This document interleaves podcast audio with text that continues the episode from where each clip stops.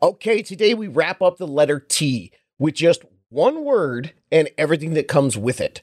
Title. What the hell is title? Well, it's important for you to know, so let's find out.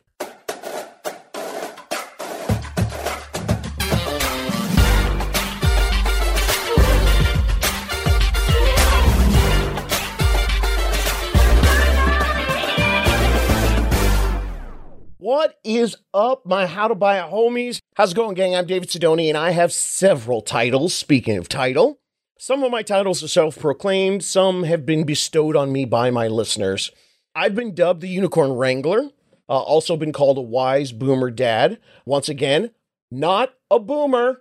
I am Gen X. I like that one. That came from a listener who said she didn't have a boomer dad to help her when she was growing up. So I'm glad I could fill in. And then, of course, the self proclaimed title I've given myself is the leader of the first time buyer revolution. And I can't lead a revolution without explaining what in the heck we're talking about. So it's time for definitions. This is T. That's the letter, not the brown water they serve in England. T is garbage. Quoting Ted Lasso. Okay, now this is a little bit of a shorter episode, so I'm going to put the and right up front on this one. This entire terms and definitions catalog, it's here for you and for anybody that you want to share with for free. And gathering these up for you and breaking them down, it's been lots of fun, but it's also been a lot of work too. So if you want to keep getting more content like this, I'm graciously asking you two things. Number one, tell me what else you want to know about. I'm just literally sitting here in the studio taking a stab and going, well, this is what you should know. So go to howtobuyahome.com and ask David or ask a question. There's a button right there for it. And let me know what topics you want to hear about. I don't know if you don't tell me. And the second thing I want to ask you is please share the podcast. I am giving this out for free because this revolution does mean a lot to me. And doing the podcast like this and giving this stuff out for free, it's not a typical way to make a living. So the more people that hear about me, well, then the more people that I can help. Many of the folks I'm helping for free with all the stuff that I'm giving out there, and I love that truly. I do get emails all the time from listeners sending me pictures of them in front of their house. I had one today. This girl was jumping up in front of her house. It was awesome. And I love giving that podcast guidance and knowing that people are out there closing on a home. That is great. In fact, that's the goal of the revolution. And if you can share it with others and we get more people coming into the podcast, I can keep dropping this free knowledge. Because if enough people join the revolution, then eventually some business is going to trickle down to me and I keep doing this for free. So please share if you can. Okay, now back to what you came for free, crazy, boring definitions. Woo! Actually, this one's really important. T is for title. It's a term that's going to come at you a lot when you're buying your first home, and it's something you should understand. There are two big pieces to title. So the first one is what the hell is title? And the second one, people are going to ask you how you want to take title.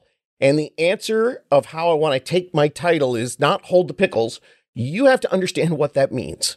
Okay, so starting with the definition, what is title? It defines who owns and has the rights to real property. Now, we've already talked about the difference between real property and personal property in previous episodes. Remember, real property is not the opposite of fake property. Real property is the home and the land underneath it, unless it's a condo or a townhome. All right. And in that case, the real property is the floors, the walls, and the roof. So, what title does is it declares who owns and has the rights to the house. It's my house, Gus. I dated myself. That's Eddie Murphy when he was 22. That's dating myself again. Eddie Murphy used to be really funny. Yeah, if you know, you know. The way it works is when somebody says that they're on the title of the home, it means that they have some kind of legal ownership in the property. So, what the title is, is it includes the legal description of your home, which is different than your address. You actually get a title, like there's a number for it. It's a jumbled mess of incomprehensible words and numbers that you'll likely never have to worry about in your entire life, except for when you're getting ready to buy your home. It's known as the legal and vesting. That's also called the L and V, something you might hear when you're going through the process. Now that's going to bring us to point number two, which is vesting or how you take title. I still take mine with extra cheese. No, my title rep was sitting here when I wrote this and he was freaking out. And he actually wanted me to tell you that taking title is very important, or at least that's what he says. No, actually, it really is. Because see, the way you take the title, that's going to affect how you're taxed on the property and what happens to your interest or ownership if you become unalive or pass away or leave the planet through a portal and you're no longer physically here. So, taking title or vesting, it's got some big ramifications, and there are several methods. Tenants in common and joint tenants, those are the most common ways that you can take title. And again, this is known as taking title or vesting. So before you make the decision how you want to take title, realize that this is a big deal for your life. Your realtor can advise you on certain things, but not this thing. They're going to be able to help you out with negotiating the price and the appraisal. But when it comes to taking title, you really should seek counsel from a CPA or from a family estate planning or trust attorney. Now, if you don't have one, then go ahead and ask your unicorn realtor or lender to recommend them because guess what, gang? You are hardcore adulting now. Okay, the next part of title is title insurance. This is going to be something, it's not just a random term that you might get. This is something that is going to happen to you when you buy a home there are two title insurance policies you have your owners and your lenders. The owner's policy is sometimes called a title commitment. So, for those of you with commitment issues, suck it up because you need this, and this is part of your closing costs. Now, how much you ask? Well, guess what? I don't know. I can't tell you. See, it's going to be different everywhere for everybody, and depending on how much the house is, and all kinds of different stuff. And no, you cannot Google it. This is part of the giant non specific estimate that is your closing costs. Closing costs, it's an estimate. Yes, your closing costs are an estimate. It's always going to be an estimate. There is no website, no app, no quick answer, period.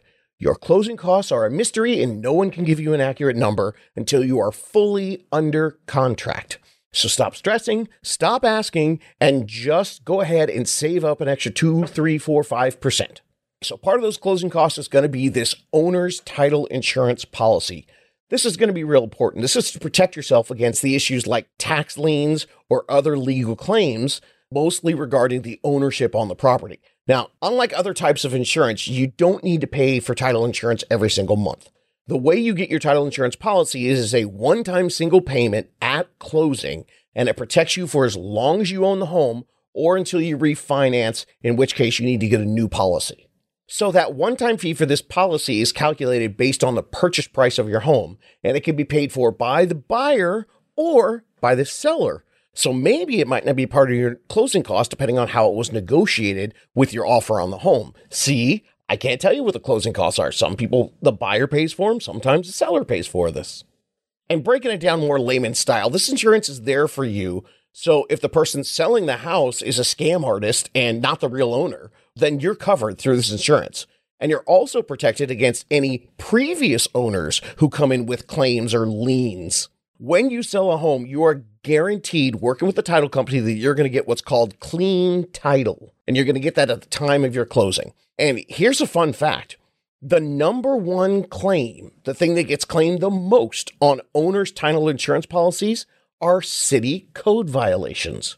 So if you close on a home and then the city hits you up and says, hey, you have a code violation, your fence is too high, or that extra structure can't be there, or anything that they deem substandard in their city codes, the cool thing is you don't have to worry about any of those things because you are covered by your owner's title insurance policy.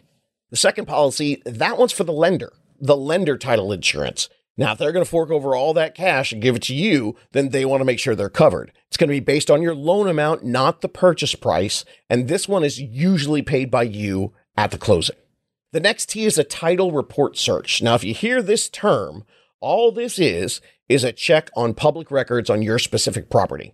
It examines the public records for the history of the home, the sales, the purchases, the tax, and any other types of liens or encumbrances. The next T is a title service fee. Now, this is the fee for making the sale all official and stuff. This is the big old thing that you need to do, or someone's got to do to make sure that your sale is legit. Now, interestingly enough, this is one of those fixed closing costs that happens. This is actually going to be the first one to one and a half percent of your closing costs, and it's based on your purchase price. As for the rest of the closing costs, I already told you, and it's an estimate. I can't do anything about it, and neither can you. Our next T is title vesting. Now, I went over this when I was already talking to you about title. Vesting defines who owns a certain property, therefore, who's going to be liable for the property taxes and other legal matters, as well as how the property can be sold. Now, again, this is important that you make this decision. The way you hold title can be several different ways with several different individuals. And if you use certain types, you can do it where some people have different percentages of the home. It doesn't have to be split evenly. Once again, this is very important. So before you make the decision, you really need to seek counsel from a CPA or a family estate planning or trust attorney, or ask your unicorns for a recommendation if you don't have one of those. Again, hardcore adulting stuff. Okay, that's title. I already did the ending, so go to howtobuyhome.com and ask David and give me some suggestions. Ask me what you want to hear about, and we'll do it in future episodes. So, in conclusion, you are rad. T is garbage. Please share the podcast and chin up going into 2023. Because no matter what happens in the volatile economy, if you manage to stay afloat, remember that during the downtimes in our economy, that's when the rich get even richer by taking advantage of the low points that happen when our economy stumbles a little bit. So get to planning. You should do this too. You know why? You can do this.